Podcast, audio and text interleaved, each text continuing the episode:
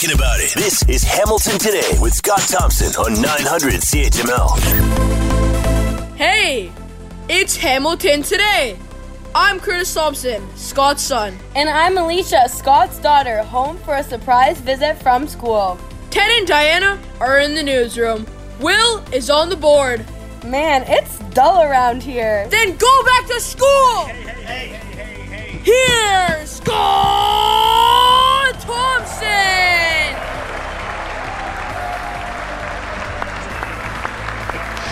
Welcome to my world. Uh, good afternoon. It is 3.09. It is Hamilton today. I'm Scott Thompson, Will Erskine on the board, Ted Michaels, Diana Weeks in the newsroom, uh, watching the world spin around. Feel free to jump into the fun. We would love to hear from you. Send us a note, Scott Thompson at 900CHML.com. And the phone lines are always open at 905-645-3221, star 9900, uh, on, uh, the cell. And yeah, our uh, our daughter surprised us with a visit home uh, the other night, and it was you know home from university, so it was nice we weren't expecting it. It's ah, yeah, exactly, and uh, because you realize how quiet it has been, you know, since they went back, and and, and then within like I don't know, I think it was like twenty minutes. You know, there's crap flying around all over the place. Uh, the house is a mess, like, and all that sort of thing. Uh, but you know, you cherish those moments, don't you? Uh, so it's a lot of fun and we're having a great time. Anyway, uh, I digress. No, that wasn't a song, uh, from Ted. Although you're hearing the horn section and you're thinking that must be a Ted song. You know, from his, uh, I don't know, 80s days perhaps? No, no, no, incorrect. It was the Will Man that pulled the song. Uh, Will, explain your choice. Uh, so that was a song called "It's All Right," and it's by a Brooklyn-based duo Matt and Kim, who I've been fans of for uh, they've been around almost over ten years now. Uh, and I think a lot of people kind of know that because it's definitely been in the background of some car commercials for a good long time now. But it's just a happy, upbeat sounding tune to me, so I picked it for today because I figured we could use the good energy. We could, and you know, because you're still kind of groggy from the uh, time change weekend. I it's know dark I'm sounding out like. right now. What is that? Don't turn the lights on yet, Will. We're not ready yet, but get ready. Uh, it's a short time away. Anyway, uh, we got a jam-packed show coming for you, and I hope you hang around for it. Feel free to jump into the conversation. Send us a note, Scott Thompson at 900CHML.com. Phone line's always open, 905-645-3221, star 9900 on your cell. Twitter poll question of the day, uh, do you support higher property taxes to help the city recover from COVID-19? 90% no. uh, I think we could see that one coming. Everybody wants to help until it's time to pay, unfortunately. Uh, the ongoing debate continues. All right, this is a fascinating story, and, and we, we often talk about the negative aspects of social media and, and, and of course the, the negative elements of it and, and a result of the certain uh, the Facebook uh, whistleblower that we've heard of of late, obviously uh, echoing a lot of this. Uh, but you know, we forget some of the good things that social media can do. And and here's a great example: a hand signal that was developed by the Canadian Women's Association, spread across TikTok, and became a crucial element in a rescue of a kidnapped teenage girl in North Carolina. It's an incredible story. Let's introduce you to Suzanne Duncan, Canadian Women's Foundation Vice President of Philanthropy, and with us now. Suzanne, thanks for the time. Hope you're doing well. Doing well. Thanks so much for having me here today. This is a incredible story. Uh, tell us first of all about the hand signal and how this all came about. Absolutely. So back when the pandemic started in about April of 2020, here at the Canadian Women's Foundation, we became very worried about the risk of gender-based violence because we know that intimate partner violence spikes whenever there's some kind of disruption, whether that's, you know, the fires in Fort McMurray, whether that's a pandemic, whether that is an earthquake. So we knew that this was going to be an issue that we needed to get in front of. And at the same time, we also knew that folks are going to be online a lot more. Um, and we know that when folks are living with abusers, those abusers can often monitor their phones, monitor their email. So we wanted to come up with a tool that would be very easy for people to use that wouldn't leave a digital trace. And that's how the Signal for Help got developed. And you can imagine that we, we've heard that really spread over the last year and a half using a digital platform. So, you know, seeing it go out on TikTok, seeing it go out on Instagram. But we've also heard so many stories of folks using it around the world from Turkey to the UK. And this is one more example of how useful it is for there to be a simple tool to let people know that you need help. Are you surprised how this has spread? I'm I uh, I'm not necessarily surprised because we know that so many folks live with um, with gender-based violence in Canada. About 44% of women will experience um, some form of gender-based violence in their lifetime, and we know that that is being exacerbated by the pandemic. It's getting a lot worse. So I am not surprised to hear that a tool that's helping keep women and gender diverse people safe is being used. But what's so interesting to me is in the last 48 hours, so much media has reached out to talk about this. And every time we get a chance to talk about this hand sign, we're helping more people know about it and giving them a tool that they can use to make sure that they can stay safe. Uh, and with I was asking, surprised how how quickly it spread, and you said no, but that's also confirmation on how mm. much something like this was needed and how severe this problem is.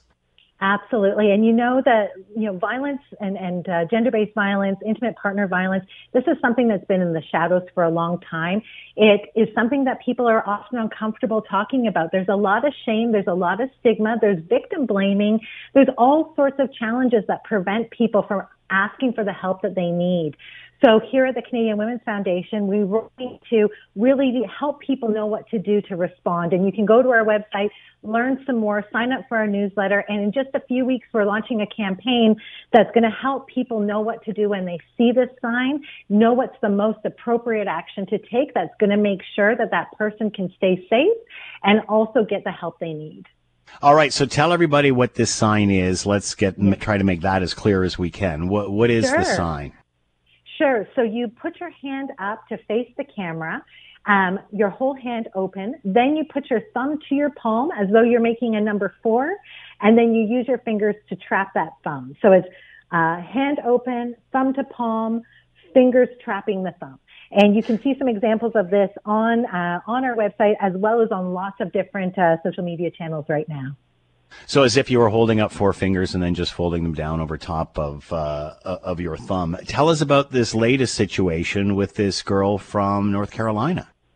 Yeah, so uh, I am not sure how much folks know, but this girl from North Carolina um, had been abducted, and she was in a car with her abductor. She had actually been missing for for a few days, um, and uh, she was actually able to use this sign discreetly out the window um, so that she could signal to to other drivers, to other passengers, what was going on and that she needed help. And uh, fortunately, uh, other folks saw that, recognized it, and uh, were able to contact police, and they were able to safely intervene. And now, young woman uh, is is safe. Uh, and as part of this, more and more people are learning about this sign and how to make sure that they know what to do when they see it. Suzanne Duncan with us, Canadian Women's Foundation Vice President of Philanthropy. I know you got to run, Suzanne. Thanks for the time. Uh, great story. Good luck moving forward with all of this. Thank you so much, and, and thanks for giving us this opportunity to talk about it.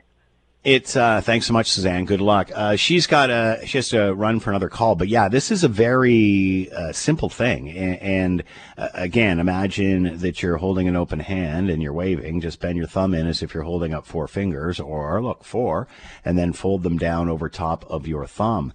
And this girl was stuck in a car and I, I guess did this signal out of uh, her window, and another motorist picked up on it called police, and if you've seen the report, which is uh, I'm sure you can find it if you if you look online, and and followed the car for a little bit until eventually the police arrived and discovered her there and the rest is history as they say. So you know an incredible scenario and again this was all started by the canadian women's foundation. So uh, you know you think you can't do anything you think you can't help and then they come up with this grand idea and look what happens. Blammo it spreads across the internet like wildfire and as suzanne said there's been multiple scenarios since uh, it all came about in the spring uh, where it is uh, proven to to help and be successful. So, you know, during this time of COVID nineteen, during this time where you know we talk so much about mental illness and, and, and mental health and and how and what the global pandemic has done to this, and we knew, as Suzanne was saying, that there's been an uptick in domestic violence, this sort of thing. So, for them to have the forward thinking uh, to come up with su- such a signal is, is is really remarkable, and congratulations to them. And I'm sure you can find out more uh, on social media uh, revol- uh, involving all of this uh, and the TikTok video. All right, let's move on. Uh, we all certainly heard the news over the weekend of the tragedy with eight people losing their lives at Astroworld concert, which included rappers Travis Scott and Drake. And this was a general admission type of event where all the people kind of cram in. And my first reaction to all of this is I thought this wasn't allowed anymore. I mean, uh, you heard uh, Will play The Who on the way in. We remember uh, in the 70s uh, in Cincinnati this happening at a Who show where there was the same sort of uh, non assigned seating, and the rest is history, as they say. Let's bring in Eric Alper, music pop culture expert. He is with us now. Eric, thanks for the time. Hope you're doing well. No problem. Happy to join you as always. What are your thoughts when you hear about this? The first thing I thought about is is I don't I didn't even know this was allowed anymore unless there was some really extreme scenarios where you could allow people to get out if they needed to be out. Yeah, um, the the first instance that I had was those memories as a kid, um, finding out about that Who concert that happened at Riverfront Stadium where eleven teenagers lost their lives. Um, and the one big change after that was that um, the state of Ohio banned festival seating or general admission seating, as it's known, still to this day. In fact, there was only one show since 1979 in Ohio where they allowed general admission, and that was for Bruce Springsteen back in the 80s. But it wasn't a nationwide ban, though. And what the first kind of the, the second thought I, I, I thought about was this is amazing that it doesn't happen more often when you mm. think about how many festivals happen in Hamilton, in Ontario, in Canada, in North America, and throughout the world. Because we've seen this happen a couple of times overseas in Sweden for the Pearl Jam show, where a dozen or more people lost their lives. We've seen that soccer festivals um, and soccer events happening in, in the UK. And we've seen this at religious events um, in Saudi Arabia mm. uh, and Egypt where trampling happens and unfortunately people lose their lives. So it's amazing how many shows go on where this doesn't happen and we don't hear about it. So, what is the law? What is the situation in Ontario? Um, I guess it's allowed under certain scenarios if there's uh, enough of a, an exit strategy, I guess. But what is the law here? How, what is our stance on this? Usually, you know, it's working in conjunction with the city and the provincial and sometimes even the national government to ensure that depending on the size of the land and the other vendors taking up space, there's only a certain percentage that is allowed to be sold tickets. In the case of Travis Scott's um, Astroworld and the venue, the capacity was potentially 200,000, but they capped it at about 45,000. It turned out that there was about 5,000 people that crashed through the gates, bypassing all points of security from then on in after they, they broke through the metal barriers and got in for free. So it really depends on on the size of the venue. And then you have all of the security features that are in place by law that the city has. So if you want to hold an event somewhere in Hamilton, you have to work with the city of Hamilton to ensure that there's enough police officers, that there's enough water and bathroom supplies, mm-hmm. and that there is enough exits on there, or else that show does not get that permit. By all accounts, it looks like that even at Astroworld, everything was on the up and up. It seemed like they had more police officers than one published report said, um, you know, more police officers than the World Series. Nobody would have expected 50,000 people to surge all at the same time throughout uh, a number of times during the event because, you know, I know that you've been to concerts. When you see surges like that, the amount of energy and force can literally bend steel if it wanted to. So, uh, do you see this, and obviously it's still early in this investigation, but do you see this as an, an initial security breakdown? In other words, gate crashers, and then that's what sort of started that surge or stampede? No, I think it's just a mad rush to go and see the various people that are on stage, and that's yeah. why Drake was um, named in at least one of the lawsuits um, because Drake happened to be on stage and they didn't stop the show. Depending on what video you've seen on social media, Travis Scott either knows that somebody is hurt um, within feet in front of him and didn't do anything about it, or was told to carry on the show. It turned out that a half hour before um, Travis got on stage, Houston police talked to them and said that there's potential for rioting out there. Travis Scott has a little bit of a history when it comes to inciting riots and violence. In fact, he's been arrested two times for inciting a riot and violence at his shows in the past. Um, so this is a guy that kind of thrives on a little bit of negative energy and the power and the energy of the audience. So I don't know how much of a breakdown it is. It, mostly, it's did the show have the ability to stop it, and if it did, could it have been worse trying to get fifty thousand pent up, amped up teenagers out of that building and out of that area safely? I'm not so sure that that was the right move if they would have canceled the show either. Um, so what does this mean for the performers? Uh, Travis Scott, Drake, what does it mean for the promoter? Well, I think for, for the promoters, it sets a fear in the hearts for the next like couple of years because this lawsuit is not going to be settled for at least um, at least probably until 2023. Live Nation and the city and anybody that's involved with it may not just settle out of court. Um, by most most of their accounts, they did everything by the book. So I think it's just going to be in a holding pattern, but making sure that you know people are treated with as much respect as possible. But you know, if you've ever been to a festival show like this, long lineups for the bathroom, long mm. lineups for water at like seven dollars you know, each, you're kind of yeah. felt like cattle a little bit. So the amount of respect, I think, has to change for the safety of everybody involved. Eric Alper with us, music publicist, pop culture expert, talking about Astroworld and the crowd surge that cost the lives of eight. Eric, thanks for the time as always. Much appreciated. Be well. You too. We'll talk soon.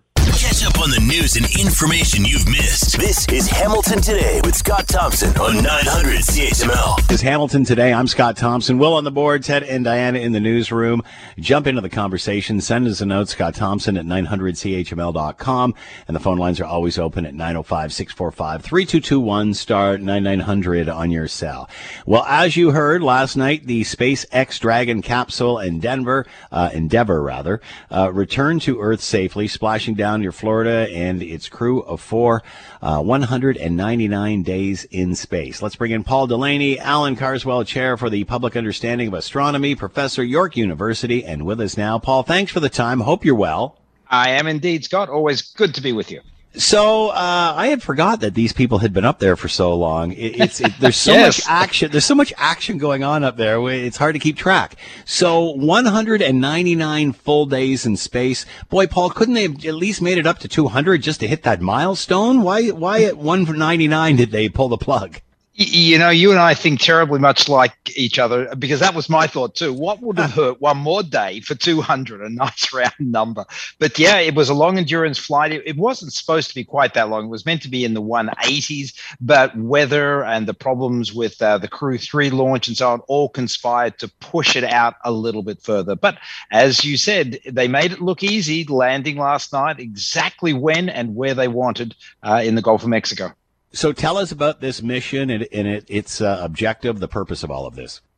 Well, like most of the current missions, there's a heavy emphasis on science. That's one of the, the big aspects of flying four crew members to the International Space Station. There's now a regular crew of seven on board the ISS, and that uh, allows for a lot more science to be done. You know, the ISS might only be operational for another four, six, eight years. And so NASA has made a very deliberate decision to increase the science output. So there's a lot more uh, microgravity experiments that are being done. There's a lot more uh, biology. There's certainly a lot more experimentation on uh, sort of like flying drones inside the International Space Station.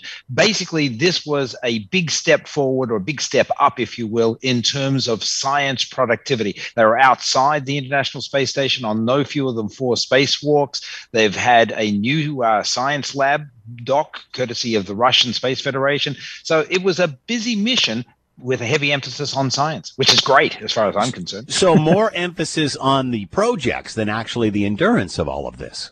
Exactly. I mean, this is an operational lab. You know, it's been in place now for over 20 years. And as you will recall, the first 10 years was spent building the darn thing.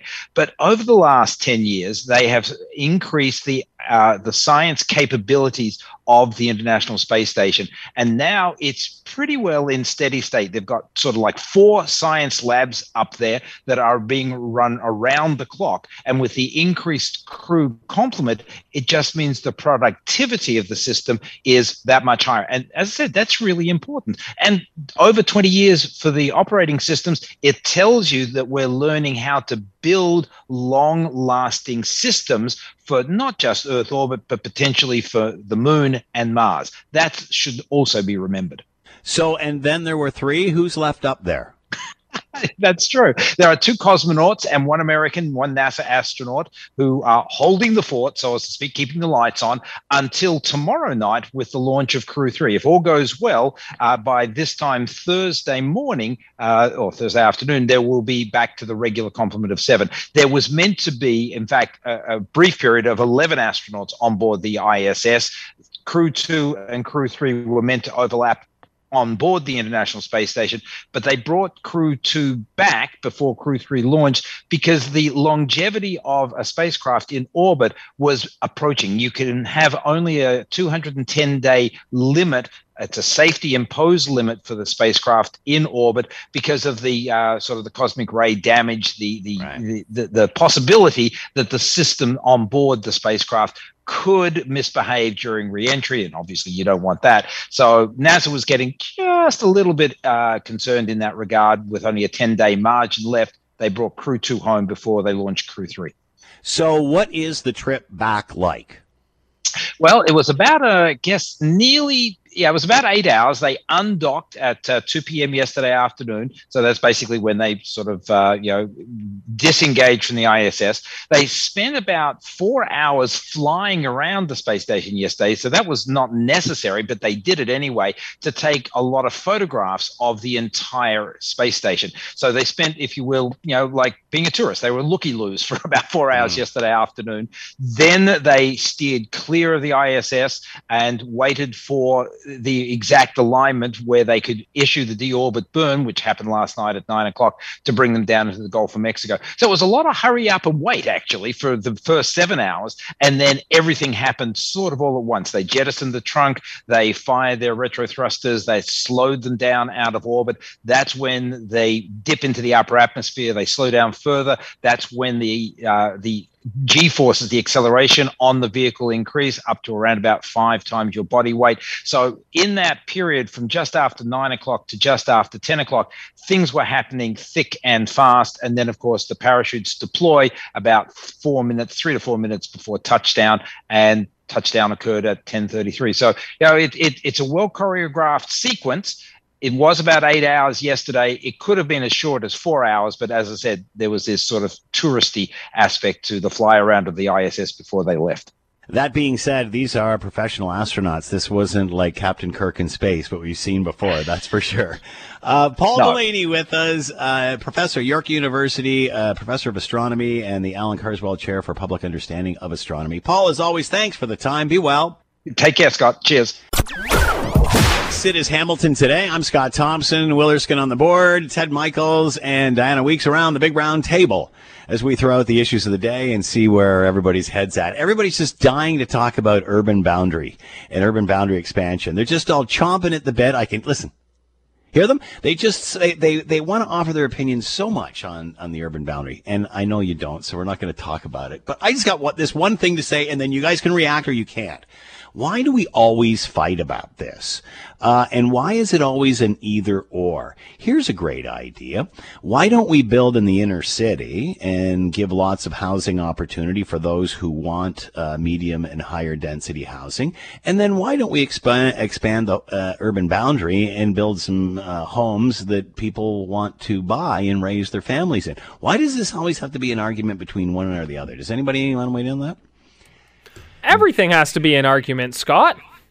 It's Hamilton City Council. you know, it just, it's just, you know, we have to grow. So we have to build, but we can do it smartly. So, uh, you know, again, I don't think it's one or the other. I think it's both. Anyway, that's my opinion. Let's move on. Property taxes, the poll question of the day. Do you support a property tax increase because everybody is feeling the pinch from COVID-19, including the municipalities? It's cost them all more money uh, from every level of government, really. Uh, do you support the property tax increase to help the city recover from COVID-19? By the way, in the poll question of the day, 90% said no. Ted? Nope. Diana?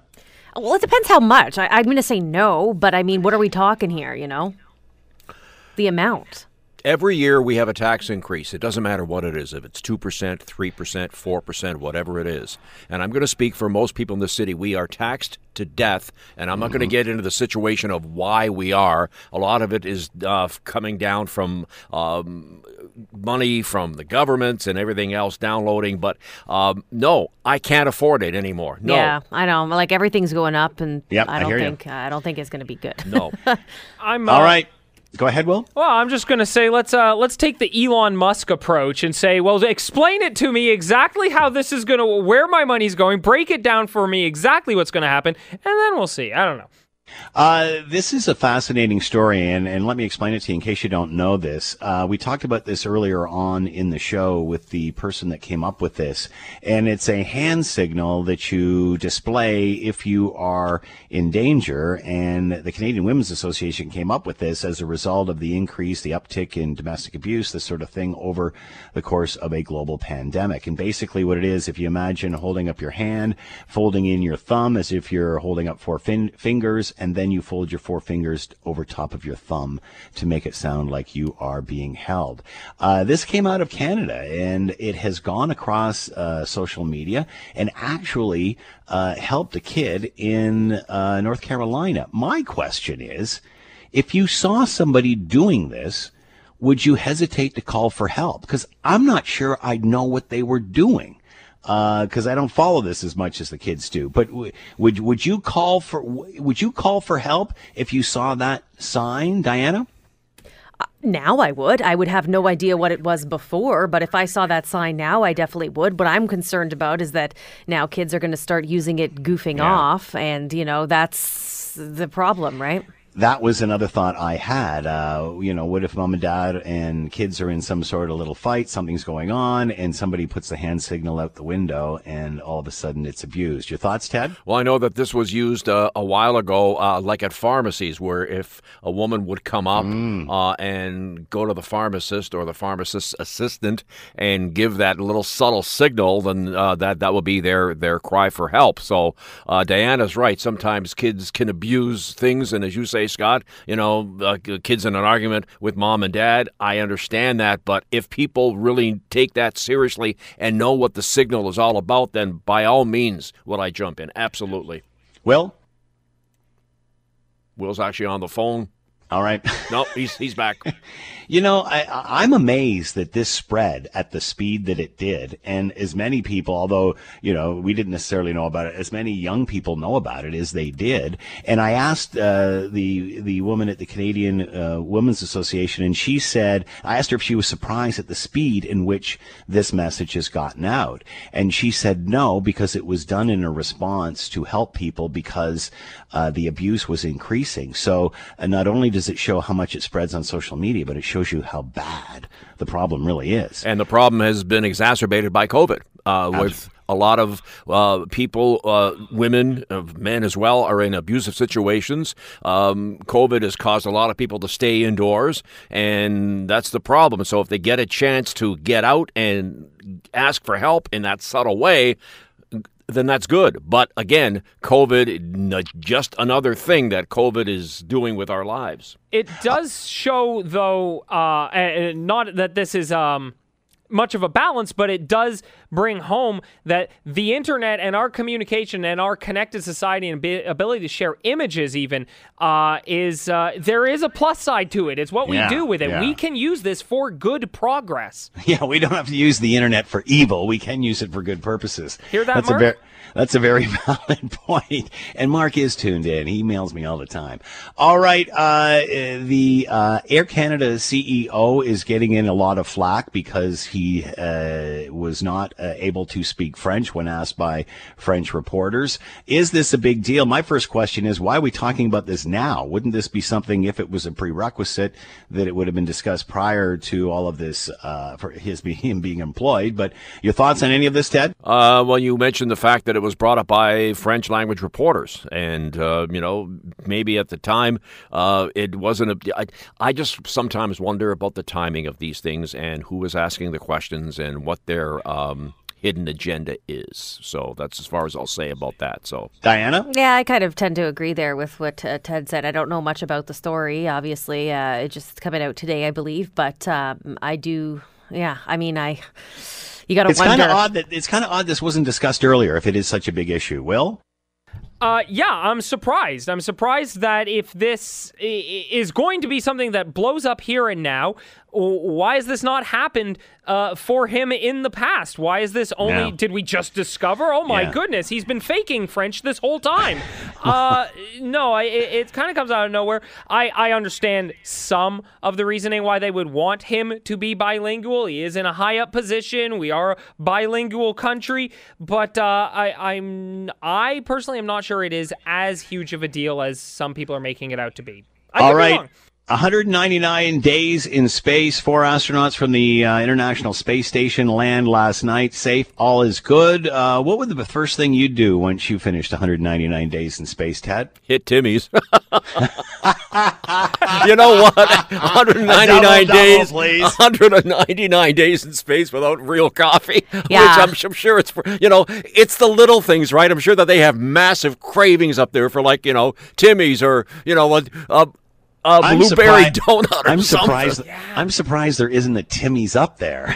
The I love how for Ted. I love how for Ted, it's all like, oh, you know, hug my family or whatever. It's like, no, he's hauling it to Tim's. First the drive-through. Yeah, and then then we'll visit the the, the, the family. Well, maybe he knows the family will be at Timmy's. That's Yeah, the that's way to true. meet Or maybe That's he's it. bringing, you know, a Timbits or something. All right. Thank you, Big Round Table. You're listening to the Hamilton Today podcast from 900 CHML. All right, let's talk some uh, Canadian politics. Rumors flying around about an NDP uh, Liberal coalition. Uh, meanwhile, Erin O'Toole has announced his new shadow cabinet, his new conservative shadow cabinet. Uh, and can he get everybody on board to row in the same direction? Let's bring in Alon Faitelis, research consultant with Summa Strategies, and with us now. Alon, thank you for the time. I hope you're doing well. Yeah, thanks for having me, Scott. So obviously, we all remember, although some may have even forgotten about now, uh, since it was kind of uneventful and exactly pretty much what we had before. But we came through a election and ended up in the same place that we were when we started with a uh, liberal minority government. Is there any reason to believe once this all gets back in the House that uh, things will be any different this time? What are you anticipating this time versus last time? Yeah, to be honest with you, I'm not. Um, uh, I think that people need to temper their expectations around uh, this uh, deal that's been swirling around the news. Uh, whether or not the parties come to any sort of formal or informal agreement, I, I do expect the NDP to vote alongside the Liberals on most issues because while the Liberals need the NDP or the Bloc to uh, pass their agenda and to survive confidence votes, um, I think that Jagmeet Singh does not want to head into another election anytime soon, given his party's uh, fairly disappointing results back in September. So, will there be much change in what was happening, uh, or what will happen in this uh, new house as opposed to the old, or, or with it being post-pandemic, things might heat up a bit more? Yeah, look, in the last parliament, the Liberals um, had time on their side. They had uh, the advantage of being able to call a snap election, uh, of having very high favorability ratings amongst Canadians uh, throughout the pandemic. Um, and I think in a lot of ways, and I'm speaking as a Liberal, um, they uh, maybe got a little too uh, uh, lazy when it comes to pushing through their policy agenda. Um, now the liberals don't have the same advantages. Uh, they saw that uh, you know calling a snap election didn't necessarily give them much better results, didn't give them the majority that they wanted, um, and I think that might actually, or I hope that it'll uh, provide the Trudeau government and uh, the liberals with um, the you know the the push that they need in order to push um, a more policy, uh, more uh, ambitious policy agenda, uh, the one that they've been promising to Canadians. Is it different post pandemic? Is there a different mood, a different buzz? Will there be less uh, patience, perhaps? That's a good question. Um, I, I think that uh, you know nobody is in a rush or in a position to head into another election now. No, yeah, um, yeah. So uh, I, I, you know, the Liberals don't necessarily have a, a fire uh, under their under their seat right now. Um, I think that uh, you know they're they're they recognize that they have about a two or three year period until uh, another uh, election is likely called. You know, in a minority government, things could always come up. Uh, we could have another election tomorrow. That's probably unlikely. Um, but the Liberals do have time on their side. Uh, but again, not like they did uh, in the in the past parliaments, uh, where um, they did have the advantage uh, and did continuously threaten the, the Conservatives, the NDP, and the Bloc uh, with. Uh, um, with an election call. Uh, what is the biggest challenge for the prime minister as we exit, well, slowly, hopefully, move on from a COVID 19 pandemic? Obviously, that was uh, monopolizing everyone's time for the last over a year and a half. Moving forward, though, what's, what's going to be his biggest challenge? Yeah, look, with or without a pandemic, uh, the prime minister has a lot of challenges uh, facing him. I think that the biggest challenge uh, moving forward for him uh, once the pandemic hopefully recedes um, is uh, to uh, find momentum and get support for the other non-pandemic related policy initiatives that he's trying to push through. Look, um, the prime minister didn't manage to get a majority in the last election, uh, but still, the pandemic was uh, fairly favorable to him in political terms things like uh, pandemic supports, like CERB um, and CERS. Uh, those were very popular moves that I think benefited him politically uh, at the end of the day. Um, I think the the big challenge for Justin Trudeau is is going to be, um, you know, keeping that popular support, gaining support um, and momentum for um, other non-pandemic related uh, moves. Um, the Liberals' various um, internet and privacy related uh, policy initiatives and, and, things like that. Um, yeah. What about uh, Erin O'Toole moving forward? Is his party seems to there seems to be still some uh, uh, you know some some anarchy among the ranks. So how does he move forward and and keep everybody rowing in the same direction? That's a very good question, and I think it's a question that he's been struggling with uh, as well.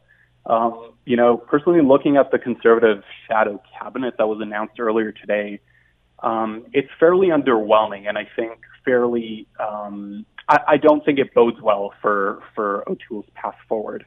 Um, look, I'm not a conservative, uh, but I do think that Erin O'Toole deserves some credit for for keeping more reasonable reasonable voices like uh, Michelle Rempel Garner um, in the shadow cabinet and resisting the urge to bring in perhaps more alienating voices like Leslyn Lewis into the fold. Um, but with the exception of a few new faces and some some shuffle, of the shadow cabinet looks almost exactly like the last one. And um, yeah, on the one hand, you don't want to be too reactionary. You don't want a leader who's going to blow everything up after an election loss.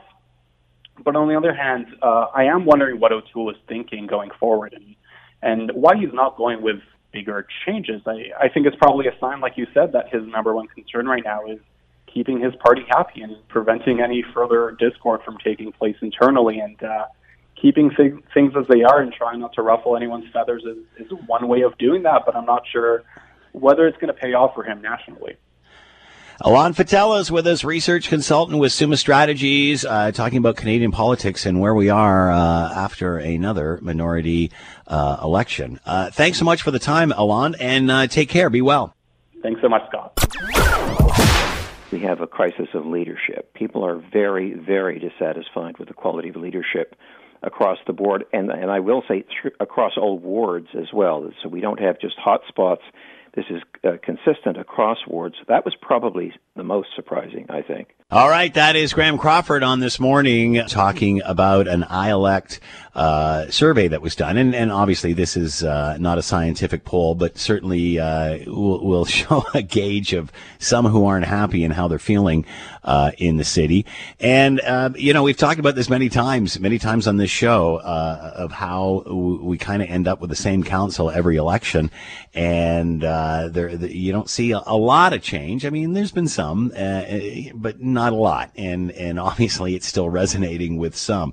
Let's bring in uh, Peter Graefe, political science uh, professor, McMaster University, and he is with us now. I guess no surprise here. There's always uh, those that are unhappy with uh, council and, and and what is going on. Uh, and now that we're coming out of a global pandemic, I guess that uh, if we are in fact, you know, people are looking at things a little differently. Are you surprised at any of this? that, that here we are again talking about people just want, you know, anybody but the incumbent at this point. I mean, I guess I'm a bit surprised that you know you have over 2,000 people who will go and spend the time filling out an online survey. Uh, yeah. Uh, you know, so certainly, you know, given that it was sponsored by the iElect group and you had to go on their website to to fill it out, uh, you mm-hmm. know, I'm not surprised that uh, the general viewpoint shares that of the iElect group that there's a crisis in leadership in the city. But yeah, the you know the number of people who are uh, willing to do that, and the fact that you know while it was concentrated, the responses in wards one, two, three. Uh, uh, there's nevertheless, you know, responses across the city coming in. Uh, you know, is an indication that at least, you know, among those who don't like the city council, uh, there may be more numerous and uh, better organized than in, in some past electoral cycles. Does uh, this uh, matter simply because we're coming out of a COVID uh, COVID nineteen global pandemic, and obviously uh, people are divisive, people are looking for change in some way. Is it different because of where we are with the pandemic? Yeah, I'm not sure that the pandemic um, matters a whole lot in this. I mean, it was before the pandemic that we had the revelations about the cover up of uh, you know sewage into the harbor, for instance, uh, which you know got a lot of people upset. Uh, the question of the, the Red Hill repaving, you know, would have been another example. I mean, uh, you know, the pandemic maybe has had, you know, some impact, but I think it's more uh, a sense that, uh, you know, there's plenty of reasons to be upset with what City Council is doing, but not a lot of evidence of, you know, bold, uh, you know, visions or ideas for the city. More of kind of failing to do basic things like keeping sewage out of the harbor, or if you find out about it, letting citizens know, uh, you know, to help uh, find an answer. I mean, we had another recent example in the integrity report that came out on Friday, uh, you know, related to a complaint against, uh, uh, you know, one of the mountain councilors, and you know, uh, you know, independent of that specific case, they noted that you know they, the, these integrity commissioners have sat in hundreds of city council meetings across Ontario, and they had never seen anything quite like the uh, questioning of this councillor of staff in terms of you know its bullying and its disrespect, and they noted that anywhere else other city councilors would have intervened to prevent it, uh, but that doesn't happen in Hamilton, and so. Uh, you know, I think you know, there's this accumulating sense that city council or many city councilors are just comfortable with the way they're doing things, even if they probably have really negative long-term impacts. I mean, how do you uh, maintain uh, the cooperation and the motivation of city staff when you know they're afraid to go and speak to, to council because of the manner in which they're treated. You know they're going to go and work elsewhere. So I think for those kinds of reasons, uh, you know this has resonated a bit more because uh, you know there's an ongoing series of examples of these kinds of failures, and again, uh, it's hard to think of the big successes uh, on city council. I mean we could say, look, the LRT is going forward, but you know mm. that's another example of where yeah. council refused to say no for many years uh, and relitigated at everything, so that even when it's coming, uh, it's, it's, as if we've blown many opportunities to make the most of it uh, as, a, as, a, project to transform the city. Many have talked, especially in the last 10 years, how much this city, city has changed, uh, turning the corner, pick whatever phrase you want to use. Is the council as progressive as the city has become? Yeah, I mean, I don't know if the city's uh, you know progressive or not, but certainly the council doesn't really seem to have uh, much of a vision of where the city is going. So the city is changing in really significant ways, and there's no there's no sense that City Hall is really either you know helping it uh, and capitalizing on it, or dealing with some of the negative repercussions. Uh, you know, again, uh, you know, uh, part of the survey is showing that people feel they can't afford to live in the city anymore. You know, but there's there's been very little in the way of a city strategy in terms of maintaining affordability, for instance. So, you know, part of it is is you know not being there to to push things forward. Part of it is is not really dealing with the problems. I mean, I think generally there's uh, there's a number of councillors who are not up to date with the way in which people are following City Hall. In the old days, citizens would know what happened at City Hall by reading uh, the report, you know, the next day or two days later in the newspaper Yeah. about what that was happening. Now, you know, many citizens know what the decisions are going to be and are trying to have some influence on them because they figure that they affect them and can follow in real time what's going on. And I, I think many of the councillors are unable, right, to, to deal with that change and engage in a positive manner with these people watching council. They're feeling it as a real kind of threat to their ability to make decisions. We see them making use of closed meetings more than any other municipality in Ontario. Um, again, there's, there's this kind of, I think, a fear of the city that's changed rather than trying to find ways to, to embrace those changes or where those changes are, are problematic to them because it's not all good things happening in the city to come up with, you know, real mitigation strategies. Yeah, you don't want to use the word fear when you're talking about city planning. I mean, hopefully you're a visionary. Peter Graefe with us, a political science professor at McMaster University, talking about local politics. Peter, as always, thank you so much for the time. Be well. And you too. Let's bring in Dr. Frank Clayton, Senior Research Fellow, Center for Urban and Land Development at Ryerson. Uh, reason being, obviously, the big issue of Hamilton's urban boundary. It seems on one side, uh, we have those that want to uh, build more houses, and then on the other side, it's uh, nope, that's not good. We have to fill in the infields, the spaces, the lots that are already within uh, the urban boundary and within the city limits. Uh, can we not do a bit of both? Is it is it that simple a discussion? Let's bring in Dr. Frank Clayton, senior fellow, a research fellow, Center for Urban and Research Land Development at Ryerson. Doctor, thanks for the time. I hope you're doing well. I'm doing fine, Scott. It seems that we have this debate. Uh, we've been having it for decades, whether we're you know in a global pandemic or not. That being said, how has this global pandemic changed this discussion? Has it? It's uh, changed it on the margin. Uh, we we had a situation. We did a study about three or four years ago, talking about where the housing market in the Greater Toronto and Hamilton area was going over the next decade, and we we uh, focused on the millennials who were now in their mid at that time in their mid 30s, and they were looking to buy houses. Uh, a lot of them, and they were having a child, getting married, or partnered up and having a child, or having a dog, and they wanted some uh, lower density housing kind of units. So the, the pandemic has reinforced that, spe- sped that up a little bit, but the trend was already happening. There's a fairly sizable component of the overall market that doesn't want to live in an apartment. They want to live in a single detached house, a semi detached house, or a townhouse.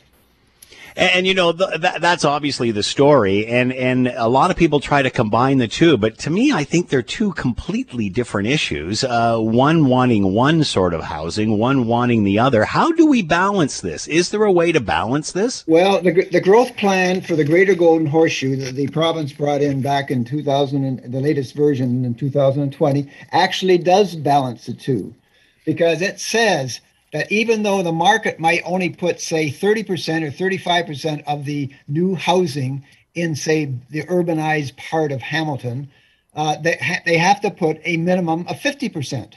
So already they're doing a compromise between the environmentalists who don't want any expansion of the urban boundaries and the builders and development industry and the market who says we want we want just the kind of housing we want. We don't care about the other things like the environmental concerns. So the ba- the growth plan is actually a balance of the two. It's a market based forecast that municipalities are supposed to use which hamilton has done but they've gone to extremes.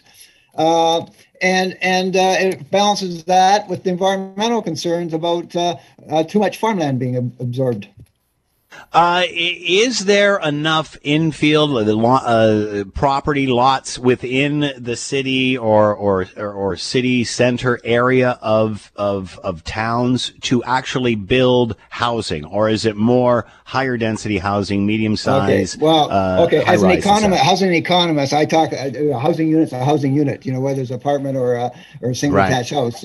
Um, but okay, build up areas. But, but as you said, Frank, the point that I'm making, Frank, is like as you said, you know, and post pandemic, people don't want to be stacked up like cordwood. They're looking for space. But there is obviously a market for both. And, and the balance Oh, of is what course. we're chatting about. No question. And that's why I see nothing wrong with 50 per, targeting 50%, not 60%, but 50 50% of the new housing to be built in the built up urban area. See, what happens in the built up urban area, 80% of the housing units built in the built up area because it's expensive land, they have to redevelop and infill and so on. About 80% are apartment units. And 20% are, you know, the rest are mainly townhouses and a few singles. Yeah. Whereas in greenfield lands, it's the other way around. 80% is single family, uh, uh, you know, detached housing. Uh, so if if you want to accommodate the population growth in the built-up area, you've got to put everybody in apartments pretty well.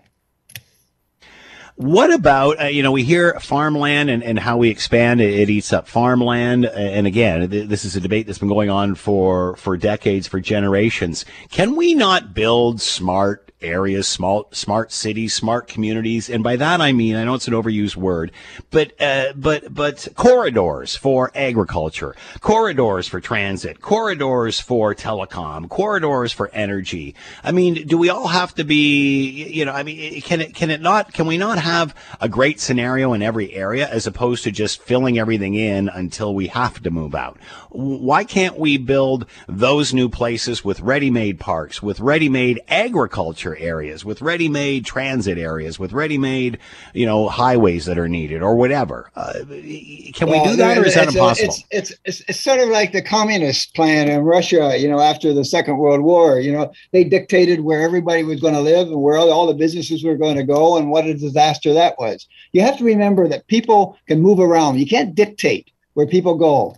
And right now, uh, for example, people want single detached houses and they're leaving Toronto, they're going to Hamilton, they're leaving Hamilton, they're going to Niagara region. All this is spread out because the housing costs are so high because were, we're restricting the supply of housing of the type that people want to buy. So you can't just dictate and say, okay, let's put everybody in apartments or a corridor here, a corridor there. We actually are planning very smart. The growth plan is a great plan that's uh, been recognized uh, around the world as something that's uh, balancing the uh, the needs of the people and businesses and environmental. I mean, don't forget we have a two million acre green belt that's not being touched, or very little of it is being touched. Uh, and that's out there. And so what we're developing is something we call the white belt, which is the land between the urbanized area and the green uh, belt. And that's going to be developed over the next 20 or 30 years. Uh, and Toronto's growing. We need a we need something like 45,000 housing units every year to accommodate growth in this this uh, Toronto Hamilton uh, region. And so you can't accommodate 45,000 in, you know, putting secondary suites in or putting a little apartment building here or Yeah. putting a, a little, uh, uh, the back alley, putting a unit in. You need thousands of units. And that, that means you need both urbanized areas for apartments and you need to expand the boundaries on the, uh, the fringe as well. There's a reality. Dr. Frank Clayton with his research, uh, senior research fellow, Center for Urban Research and Land Development at Ryerson. Frank, thanks so much for the time and insight. Much appreciated. Be well. Okay. Okay. Thanks a lot. Uh, on deck and getting ready for the Scott Radley show coming up after the news at six o'clock. Columnist with your Hamilton Spectator. Scott Radley is here with us now. Scott, thanks for the time. Hope you're well. I am always well. How are you? I'm doing pretty good. I can't complain. Uh, 199 days in space. The space station is flying around. Uh, you're up there almost 200 days. I'd be disappointed we didn't stay up for one more just to break the 200, but I understand it's science. But what would you? What would be the first thing you do when you come back after 199 days in space? Some may say that's almost like living through a, a global pandemic. What would you like to do when you come down? Oh, there's a few things. I would like to eat some real food, like to barbecue something and have some uh, some Barbecue. Squishy bagged food. That would be a good one. Um, probably uh, use a toilet for real, not one that. Uh, That one know. did. Uh, yeah, that one. Uh, that one was on the top of my list too. Yes. Yeah, not not to be gross or anything, but I mean, I don't know how they do it without gravity. It can't be easy. So just you know, something that convenient that we ha- we take for granted, the gravity and the toilet situation. That would be a good one. You Um, know, uh, Diana Weeks, because we asked Ted, and he said go to Timmy's. Go to Tim. Which- You know, another one that I would love to know if they. Do you think that? Uh, and I've never heard anyone ask, you know, Chris Hadfield or anyone. Do they have Netflix or other things up there so they can be entertained, or do they just have to work? Oh, they must. They're up- all the time. They're up there with all the satellites. They must have the best TV up there, you would think. You would think, like otherwise, uh, you'd want to come back and check out what the, has happened for the last two thirds of the year and catch up on all your uh, all your shows you've missed out on. I'm guessing they're ripping the signal off before it even gets from the Earth up to the satellite. They're Yeah. getting free cable up there, bud. I mean, come They- on. How can they not? So they're going to come home and be busted for pirating stuff that uh, that they didn't pay for. Stealing off of HBO. That's, right. exactly you it. You pirated music off of uh, LimeWire or whatever. Yeah, that's right. one. You go up there, you go up there with your laptop, and you come home. It's just jammed with all this free stuff. Look what I recorded, honey. That'd be great. Yeah, oh, you're busted. Uh, Ted said go to Timmy's, as I mentioned, and and Diana Weeks spoke up because none of you people said anything about your family, like greeting your wife, meeting your kids. It was all about going out and eating, or or going to the washroom. It's a very or is that just a, is that is that just about taking is that just something you take for granted? Of course, we're going to do that first. Yeah, I, I, it's a very good point that we didn't mention it, but I did kind of you skipped that because yeah, you assume that's what you would do. But uh, Diana, a very valid point, and I truly hope my wife is not listening right now that I chose the toilet over my family. yeah, well, we, we, they're, they're going to be there when you touch down anyway, so that's a given. And you know, maybe they'll have a tray of Tim Hortons for you once There you you go. there Uh, you go. There's- All right, uh. I, I want to ask you about in, in a short little thing because this has been in my uh, you know like a, a burr in my uh, bonnet all or bee in my bonnet wherever you put a burr or a bee or whatever uh, all day and the crew didn't really want to talk about it but I'm you know every year every so often and every decade we talk about expanding the urban boundary and here we have people dying to get into housing of some sort and we're still bickering back and forth about you know let's not build any more houses let's just put everybody in infields and stack them up like cordwood when in fact the solution is on both sides of this discussion Uh, yeah, yeah, I, you're right. You're, you're, I, I believe you're right, and I don't know that we have to go to one absolute hard and fast extreme or the other. I, I'm, I'm fine with with the city saying we're going to slow down the expansion. We're not just going to let everyone build wherever they want. I'm fine with putting limits on it, and I'm fine with saying let's encourage more intensification for those who want it in the downtown. See, the problem I have is for those who say we should only be intensifying, we've seen through the pandemic. So many people want a house with a backyard or some space, don't want to be in a tiny little one bedroom cubicle in the downtown locked up. And, you know, I, I, here's, Scott, here's the thing that has driven me nuts about this debate. I, we're going to talk about it on my show. I live in a house that at one time was on farmland, as do, I would suggest, a huge number of people in this city. And as I drive through my neighborhood and see a bunch of houses that were also on farmland that have signs up saying stop the sprawl, I'm thinking, well, that's kind of selfish. You know, let me have my house that was on farmland, but now I'm good. No more. We got to stop it here. And yeah, and, and by the way, uh, the entire country is farmland of some sort. The entire country. There is no wasteland in Canada whatsoever. Scott, we're out of time, but uh, join uh, join Scott next. Radley for more of this coming up after six o'clock. Scott Radley, host of the Scott Radley Show, columnist with your Hamilton Spectator. Thank you, Scott. See ya. Thanks for listening to the Hamilton Today podcast. You can listen to the show live weekday afternoons from 3 to 6 on 900 CHML and online at 900CHML.com. That's a wrap for the show. Thanks to Will and Ted and Diana for contributing. As always, we leave it to you, the good CHML listener, and in this case about urban boundaries and housing, to have the last word. You know, we do need to build houses in Hamilton. I'll take one for myself and one for my wife. Don't think that's the idea. Don't think that's the idea there.